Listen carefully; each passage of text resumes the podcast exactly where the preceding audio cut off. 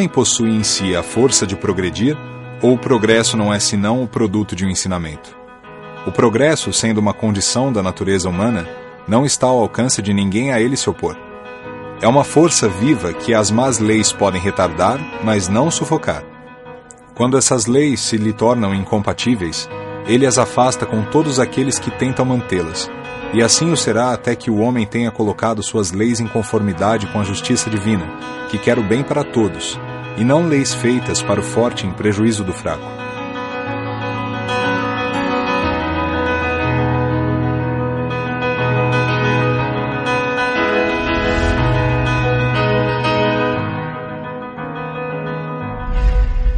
A grande contribuição que o Espiritismo oferece para a humanidade é ter apresentado uma síntese cultural incomparável. Nós sabemos as contribuições que a medicina, que a astronomia, que a química e qualquer outra área, qualquer outro ramo do conhecimento humano pode oferecer para a sociedade, justamente porque nós entendemos qual o papel dessas diferentes atividades, dessas diferentes, diferentes ciências, dessas diferentes iniciativas do conhecimento humano. O Espiritismo, nesse aspecto, se encaixa perfeitamente em qualquer outro ramo do conhecimento humano, atua como outro qualquer ramo do conhecimento humano. Allan Kardec, estruturando o pensamento espírita, pôde juntar esse conhecimento que fora necessariamente fragmentado para que a humanidade pudesse avançar em função de uma teologia dominante que impedia o homem de poder fazer voos filosóficos no âmbito da pesquisa, da ciência, ficava amordaçado, por assim dizer, por uma visão religiosa tacanha, é, ditatorial. Essa ruptura ensejou que a humanidade pudesse avançar. Eu queria mostrar essa, essas afirmativas de Kardec, que estão aqui na Gênese, ele diz o seguinte, no item 14, no capítulo 1. Como meio de elaboração, o Espiritismo procede exatamente da mesma forma que as ciências positivas aplicando o método experimental. Ele diz em seguida, no item 16, que a ciência sem o Espiritismo se acha na impossibilidade de explicar certos fenômenos só pelas leis da matéria, ao Espiritismo sem a ciência faltariam apoio e comprovação. E se o Espiritismo tivesse vindo antes das descobertas científicas, teria abortado como tudo quanto surge antes do tempo. A proposta espírita vem justamente fazer o quê? Começa, Livro dos Espíritos, lá no frontispício, Filosofia Espiritualista. Questionamento filosófico da realidade espiritual é um negócio totalmente diferente uma proposta inusitada. E a, a, proposta de questionar a realidade, tá? usando o quê? A lógica. Então, pensa bem, tem lógica a existência espiritual? Tem. Então, é uma hipótese que a gente pode trabalhar? Sim. Mas se falhar, é para você abandonar. E tem bases científicas, que são um fenômeno. Não é só para você aceitar, você tem que testar. Lembra a proposta de Kardec? No livro dos médiuns, é, Espiritismo Experimental, testa tem um capítulo das fraudes e mistificações. Como você testar o fenômeno para ver se é autêntico, se não é, quais as perguntas você tem que fazer, e propõe que o espírita não acredite em nada. Tá? Não é porque diz que é um espírito você tem que acreditar. Pelo contrário, quanto mais você duvidar, maior probabilidade de você acertar. Então, o que, que isso está passando para a gente? O que Kardec está querendo dizer? Que, ao ter contato com os fenômenos espíritas, as mesas girantes e depois o contato com os vários tipos de fenômenos mediúnicos, Kardec buscou aplicar, desenvolver métodos, maneiras de se justificar, de se verificar aquela informação toda nova a respeito da existência da alma, da sobrevivência da alma, da comunicação com os espíritos. Se o espiritismo tivesse surgido muitos séculos antes, talvez ele teria sido abortado porque a, a gente não teria esse critério de definição de conhecimento para poder entender, para poder valorizar o, o esforço do Kardec na codificação espírita. Então, segundo o Espiritismo, o que, que nós somos? Somos espíritos encarnados. Ali entre parênteses, 134, a questão que afirma isso, no livro dos Espíritos. Mas o que é um espírito? Espíritos são seres inteligentes da criação. Somos criados por Deus e somos inteligentes. O que mais? O espírito, então, é criado por Deus, simples e ignorante, ignorante, Todos nós temos então o mesmo come começo, ninguém teve privilégio nenhum.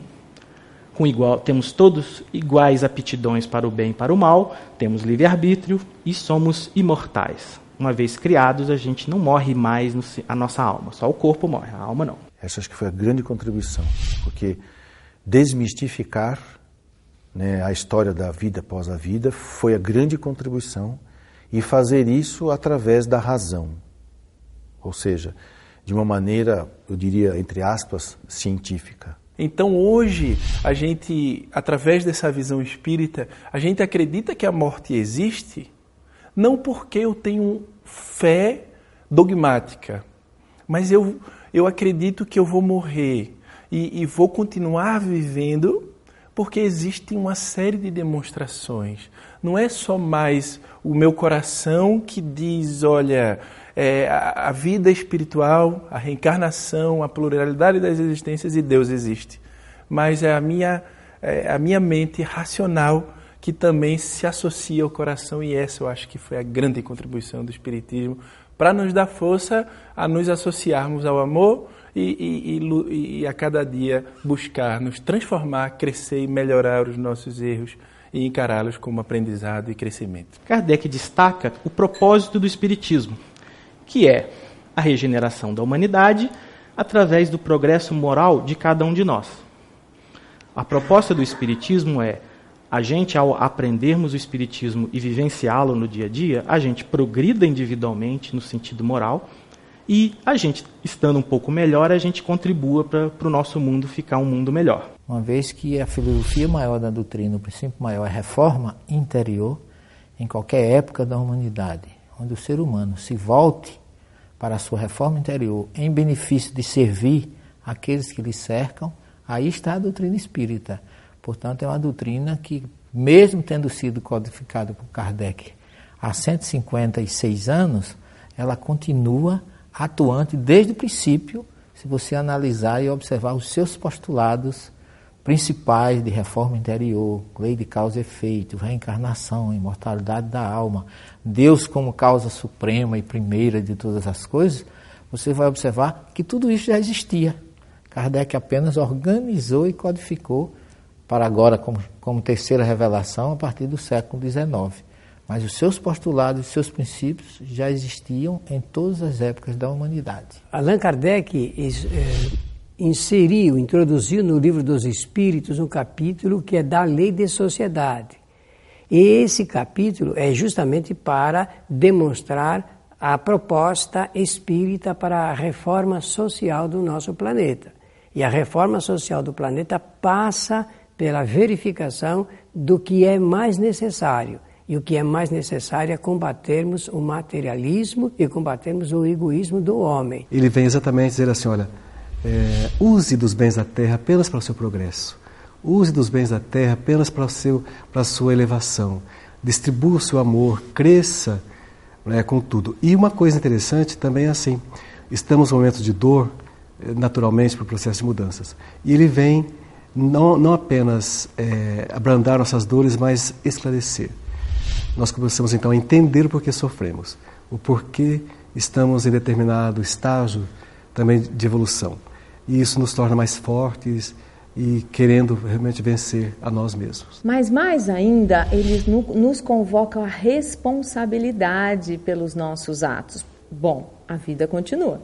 Se a vida continua, eu tenho que observar aquilo, a minha vida tem um significado, né? Eu existo por um motivo. Então, se esse significado existe, eu vou olhar para a minha vida de forma mais meio que seguindo o conselho de Jesus. Olha, ama a Deus, ama o próximo, ama a ti mesmo, porque nada termina. Garantem os espíritos que nós somos quase sempre os artífices da nossa própria felicidade. Não depende dos outros que a prática de lei de Deus, da lei de Deus, poupa-nos de muitos males e nos leva a ter uma, a alcançar uma felicidade tão grande quanto comporta a nossa existência grosseira. Então a gente é possível ser feliz ainda encarnado? É possível, desde que a gente observe a prática de, da lei de Deus. Não queira mais do que a vida de fato pode nos, ter nos oferecido. Para os bons, a felicidade de conhecerem as, todas as coisas, não experimentam necessidades da vida material, não têm apego né, às coisas materiais. O amor que os une é fonte de suprema felicidade, felicidade de fazer o bem e outras coisas que a gente nem imagina porque a gente não está lá ainda. Né? Gente, nossa meta é chegar lá. Para os maus, invejam o que lhes faltam para serem felizes, raiva, ciúme, ansiedade indefinível, desejam os gozos, os prazeres, mas não nos podem satisfazer e isso tortura, os tortura bastante. Isso é fonte de sofrimento. Nós precisamos vivenciar esses pontos. São pontos importantes para a mudança do, do nosso planeta. Eu penso até que será um motivo de uma grande revolução cultural quando nós tivermos a capacidade de entender e vivenciar cada um desses itens que Allan Kardec eh, traduziu a partir do livro dos Espíritos, passando para um capítulo especial do livro chamado obra uh, chamado uh, a Gênese e que nós sugerimos a todos que leiam para entenderem o que realmente de proposta o Espiritismo faz para essa grande revolução cultural e social. Para que eu possa progredir na minha evolução espiritual, é necessário que eu faça o meu desenvolvimento moral e intelectual.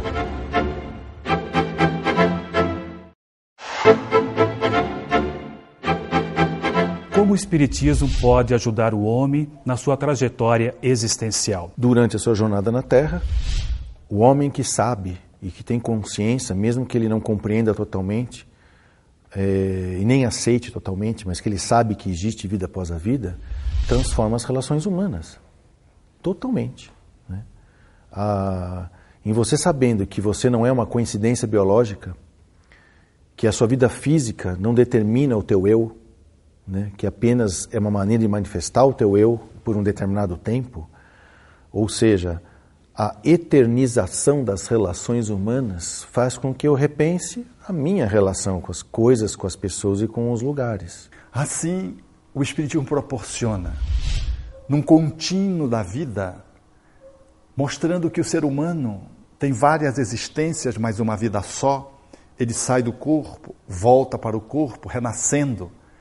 Essa perspectiva de que a vida não se extingue, não se acaba, linkando o passado, presente e futuro de uma forma harmônica, enseja que filosoficamente possamos entender a vida, os problemas que nos assaltam, as circunstâncias, às vezes adversas, os incidentes dos acidentes, tendo uma releitura de tudo quanto se passa na terra no campo do sofrimento, da dor, mas também do amor, da graça, da afetividade, da loucura ou da genialidade. O Espiritismo ele abre um campo de entendimento para os problemas humanos que envolve a sua destinação, que envolve as suas origens mais profundas, analisando, portanto, a causalidade de tudo que acontece no aqui do agora e dando o um ensejo de perspectiva futura que dá ao homem a autonomia e uma maior força de viver o hoje de uma forma mais plena. Nesse contexto da vida espiritual que a doutrina dos espíritos vem nos trazer, ajuda-nos a entender que para que eu possa progredir na minha evolução espiritual, é necessário que eu faça o meu desenvolvimento moral e intelectual. Com esse conceito, nós ajudaremos a população, ajudaremos a nossa casa, no nosso trabalho, a todas as pessoas a desenvolver. Então, de fato, os espíritos dizem o conhecimento do espiritismo ajuda, ajuda. Mas tem uma ressalva que é importante destacar a prática do bem e a consciência pura são o que maior influência exerce. Então, o Espiritismo sempre faz a relação do conhecimento com a parte moral, que é o propósito, como a gente viu na outra citação de Kardec, que é o objetivo do Espiritismo. Conhecer o Espiritismo, estudá-lo, buscar praticá-lo, tem um poder preventivo nas pequenas coisas do dia a dia, né, que a gente tem. É nas pequenas coisas que a gente vai criando o bom hábito de reagir sem agressão, da gente pensar mais vezes antes de responder a uma provocação, etc, etc. O Espiritismo, portanto, trazendo a vida futura, agora documentada pela prova da existência da imortalidade do ser através da mediunidade e documentando a reencarnação como uma lei filosófica, nos ensejando, portanto, perceber a evolução como um processo infinito, nos dá a possibilidade de viver graça na vida e de fazer da vida uma vida digna de ser vivida.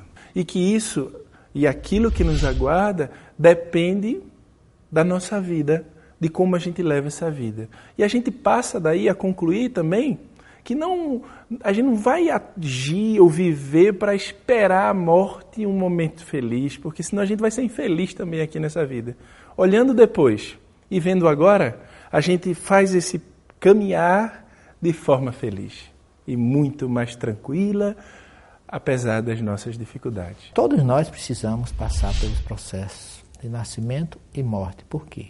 Porque através desse processo o espírito desperta muito. Parece que esse processo de nascimento e morte fica bem representado na figura do plantio. Então, assim como lançamos a semente na terra, para que ela possa frutificar e, enfim, chegar ao seu projeto final, também nós, espíritos, somos lançados nos corpos, grosso modo falando. Para que esses nossos potenciais divinos possam, então, aflorar, possam vir à tona e realizar o desígnio divino, que é atingirmos a nossa própria é, responsabilidade perante a obra de Deus, né? assumir a parte que nos cabe na obra da perfeição, na obra divina, como ensina o livro dos Espíritos. Essa é a necessidade da encarnação. Poderíamos lembrar do Instituto do Mérito, para atingirmos determinados patamares de maior felicidade, maior plenitude, temos que ter mérito, temos que ter realizado o trabalho consequente. Nós nascemos, morremos para progredir. É uma lei pedagógica. Deus é infinitamente bom e justo. Então, essa pedagogia de educação do espírito é uma constante. Num ponto, numa época, num momento que só realmente o Criador sabe com precisão, cada ser nesse planeta, cada pessoa nesse planeta irá morrer. Mas a morte não significa o fim da vida. A morte existe, sem dúvida nenhuma. A todo momento as pessoas, os seres vivos estão morrendo. Mas isso não significa que a sua essência, o que nós somos de verdade, irá se acabar da mesma forma que esse corpo biológico, que esse grande, essa grande máquina feita de átomos e moléculas e tecidos, enfim, as ciências humanas, a química, a biologia, a medicina tem muito a contribuir para entender o papel desse, desse organismo, mas um dia ele certamente irá se acabar e nós iremos continuar. Veja que da passagem do mundo material para o mundo espiritual, a gente mudou aqui um pouquinho o, a, a, coloração, vamos dizer, desse, desse bonequinho, mas é apenas para dar uma ideia. É um grande erro imaginar que após a morte há uma mudança brusca em cada um de nós. Ah, é muito comum, às vezes, as pessoas perguntarem, mas como é que será que eu vou ser quando eu for um espírito? Mas nós já somos um espírito, revestidos, é verdade, com esse corpo. Mas quer ter uma boa ideia do que nós seremos? Basta olhar para o espelho, porque esse corpo nosso é como uma extensão, vamos dizer assim, do que nós somos de verdade. E nessa ida e nessa volta do Espírito, através do nascimento, da lei, da causa de nascer, crescer, se multiplicar, perecer e morrer, nós temos um princípio natural de, em que o espírito pode evoluir em cada existência. Então, à medida que ele termina uma, necessariamente ele tem que recomeçar a outra. Por isso, Jesus diz com tanta propriedade no Evangelho de João, capítulo 3: Aquele que não nascer de novo não entrará no reino dos céus. Daí esse renascimento, esse nascimento uma segunda vez, é uma, um princípio básico do ser humano para a evolução, que é a lei do progresso da humanidade. A vida em sociedade, ela é a mola mestra para o nosso desenvolvimento espiritual. Se uma pessoa viver isolada, viver lá numa montanha sozinha, ela não vai ter oportunidade de conviver com as outras pessoas. O Espiritismo mostra que todos nós somos solidários. Nós precisamos da convivência para que a fraternidade seja exercida, o egoísmo seja combatido, o amor, na verdade, possa reger a nossa vida. Como saber do nosso egoísmo, do nosso orgulho, da nossa inveja, do nosso ciúme?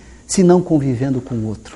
No dia a dia, no ambiente do trabalho, na família, aprendemos muito mais sobre nós mesmos se pararmos para prestarmos atenção. O companheiro de jornada nos mostra a cada passo as emoções que trazemos em nós. A nossa tristeza, o nosso orgulho, a nossa vaidade se refletem na vida das outras pessoas, fazendo com que a gente passe a observar a si mesmo. O dia que nós aprendermos que nós somos seres, vamos dizer, totalmente é, integrados uns aos outros, até o livre-arbítrio, por exemplo, nosso, ele não é pleno.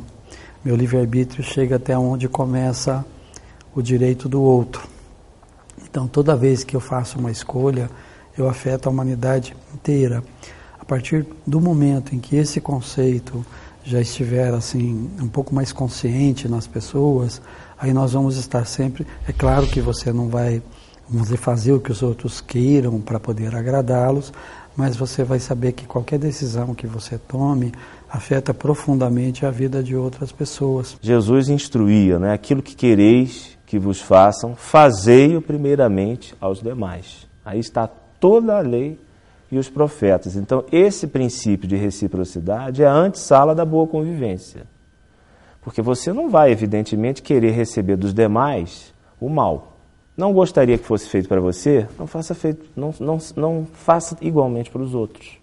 Eu acho que isso que seria o princípio essencial para a gente viver bem na sociedade. É a regra áurea de Jesus no seu evangelho. Né? Se nós tivermos um entendimento espiritual do que é a sociedade, certamente nós teremos uma, uma forma de viver é, mais solidária, mais fraterna, mais disposta, mais disponível para compartilhar as nossas conquistas. E a sociedade, de maneira geral, nos oferece essas condições. Então o Espiritismo diz: olha, tu pode começar a ser feliz agora precisa esperar para amanhã.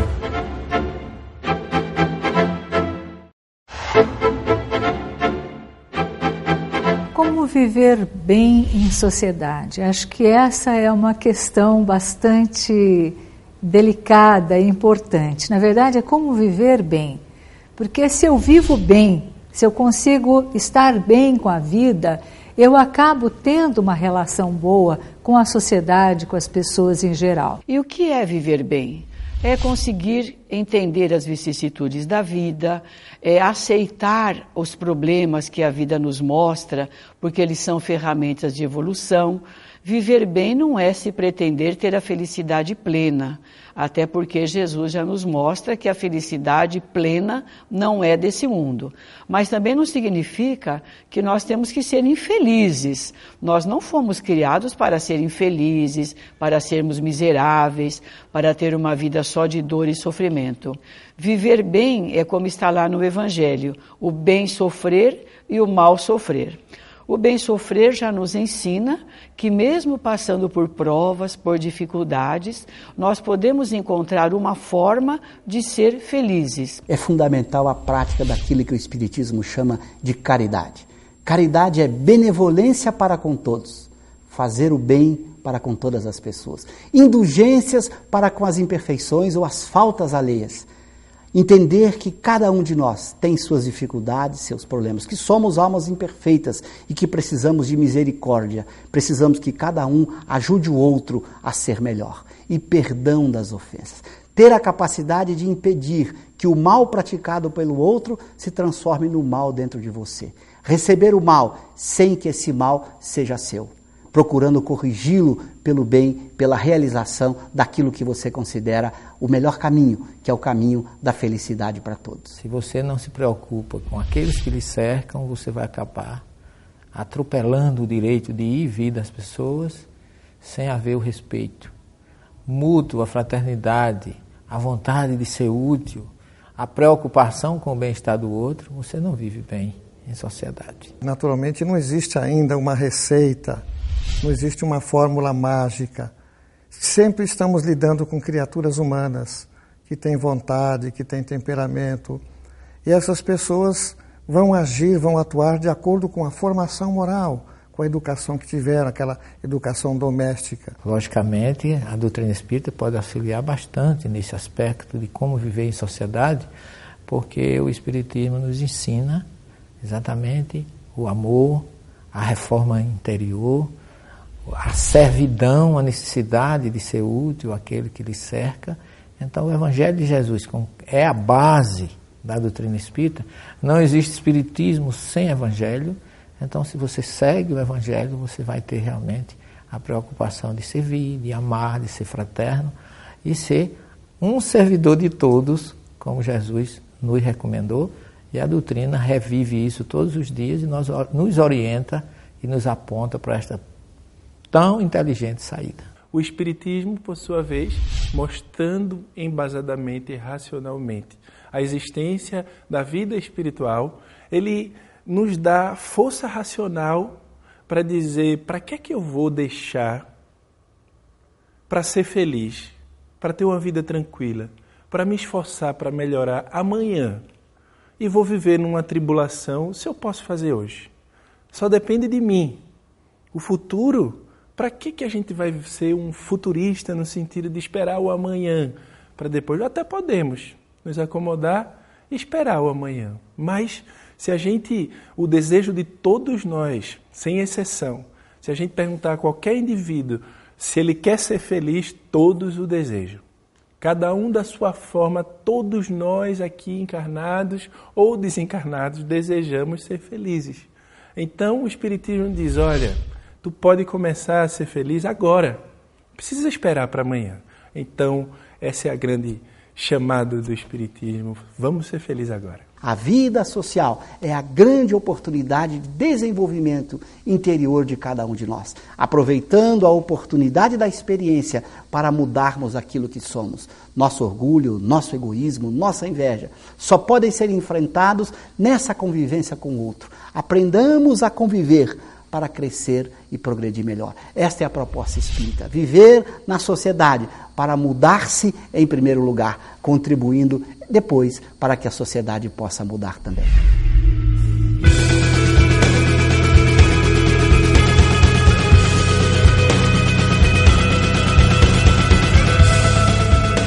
As ideias só pouco a pouco se modificam, conforme os indivíduos, e preciso é que algumas gerações passem para que se apaguem totalmente os vestígios dos velhos hábitos. A transformação, pois, somente com o tempo, gradual e progressivamente, se pode operar. Para cada geração, uma parte do véu se dissipa. O Espiritismo vem rasgá-lo de alto a baixo. Entretanto, conseguisse ele unicamente corrigir num homem um único defeito que fosse, e já o haveria forçado a dar um passo.